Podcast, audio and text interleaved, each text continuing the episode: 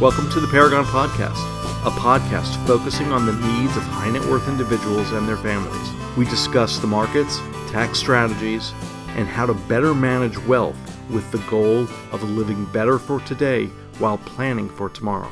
Hey everyone, this is Elliot Mendoza, and I'm here with Evan Shorten, the firm's founder and principal. Hello, this is Evan, and I want to thank you for tuning in. Before we get started, I would like to ask uh, any listeners who haven't subscribed, if you could please support us by subscribing to the podcast. You can do so on your iPhone via the Apple Podcast app, on your Android phone using Stitcher Radio, or by visiting YouTube and subscribing to the Paragon YouTube channel. Also, we'd really appreciate your support if you could please share the podcast with anyone who you think could benefit. One of our goals this year is to grow our podcast, and we can't do it without your help.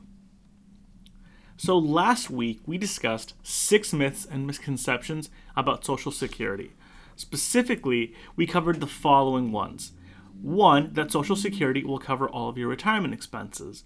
Two, Social Security only provides retirement benefits. Three, Social Security is not taxable. Four, if you earn income after you claim Social Security, you'll lose your benefit. Five, Social Security is bankrupt.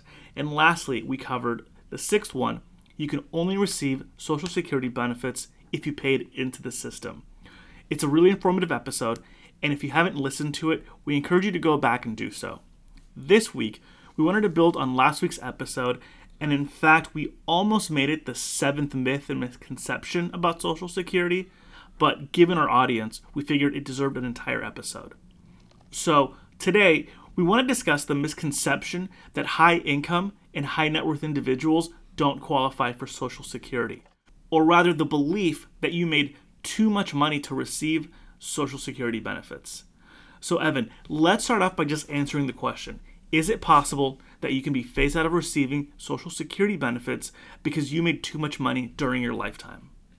No. In fact, as long as you meet the basic requirements for Social Security benefits, you'll be entitled to receive benefits regardless of how much money you made or how much money you saved. I think the misconception stems from the mention of means testing. As we move closer to the possibility that Social Security may have to reduce benefits at some point in the future, one of the possible remedies often mentioned is means testing so that those with less means will receive a greater benefit than those with higher means. Generally, a lot of people assume such a policy might even phase out high net worth individuals completely. But to be clear, that's not actually the case, and there is no means testing of Social Security at present time. And just as a quick reminder, the most basic eligibility requirement for Social Security benefits are that you be at least 62 years old for those who elect to take Social Security early, and that you contributed into Social Security via the FICA tax for at least 10 years. And no, those 10 years do not have to be consecutive. So, now that we answered the question about whether or not high income earners and high net worth individuals can receive Social Security, are there any limitations or caps on how much someone can receive in Social Security benefits? In this case, yes, there is a limit as to how much someone with a high income can receive from Social Security. Generally, the more income you earn means the more you pay into Social Security as its percentage base. And ultimately, the more you pay into Social Security, the more you can expect to receive in retirement benefits. The way the Social Security Administration limits how much you re- can receive is by instituting a cap on how much your income can be taxed by Social Security. For the year 2021, the first $142,800 is subject to the Social Security tax. Any amount earned beyond that is no longer taxed the effect of capping taxable income at $142,800 is that you can then only receive a maximum Social Security benefit of $3,148 in 2021, assuming you retired at your full retirement age. Now, the other really important thing to discuss with respect to Social Security benefits and high net worth individuals, specifically those with either a sizable retirement account or those who receive passive income, is the taxation of your Social Security benefits. Evan, could you go over how taxes impact Social Security? Yes, the interesting thing about Social Security benefits is that while being a high income earner or having a high net worth doesn't hurt your ability to receive Social Security, but it does open up how much your benefit can be taxed. And these numbers are going to be a bit surprising for some. If you're retired, receiving Social Security, and you file your taxes as an individual, up to 50% of your Social Security benefit can be taxed if your combined income is between $25,000 and $34,000. If your combined income is more than $34,000, up to 85% of your Social Security may be taxable.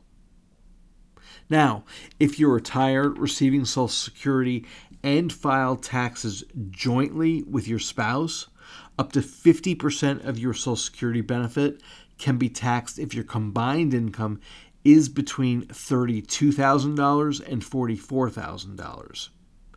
If your combined income is more than $44,000, up to 85% of your Social Security benefit may be taxable. And just to clarify a couple things, we're not actually saying that 50 or 85% is going to be the tax rate on your Social Security.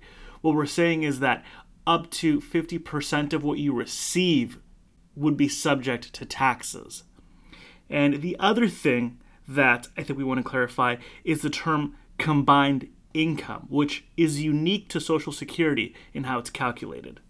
Yes, combined income is the total sum of your adjusted gross income plus non taxable interest plus one half of your Social Security benefit. It's unique in that it includes non taxable interest. So, if you have a portfolio with a heavy weight in municipal or tax free bonds to help reduce your taxable income, it doesn't help you with respects to your Social Security benefits. Okay, that almost wraps up this episode, but I do want to mention one last thing before we go. If you want to get an estimate of your Social Security benefit, you can visit www ssa.gov forward slash my account to create an account and view your estimate. And of course, you can also reach out to us with any questions you might have. Okay, with that, thank you for listening to the Paragon Podcast. We really appreciate those who tune in and ask that you please spread the word to anyone who you think might benefit from this production to help us grow. Until the next time, goodbye. The Paragon Podcast is brought to you by the professionals at Paragon Financial Partners, a registered SEC investment advisor. The topics discussed herein are for informational purposes only and should not be considered as a solicitation or offer to purchase or sell any securities. The financial strategies and guidelines discussed herein may not be appropriate for everyone as each individual circumstance is unique. Please review all tax information with your tax professional. Please review all legal information with your legal professional. If you have any questions or would like additional information, please visit our website at paragonfinancialpartners.com or email us at info at paragonfinancialpartners.com.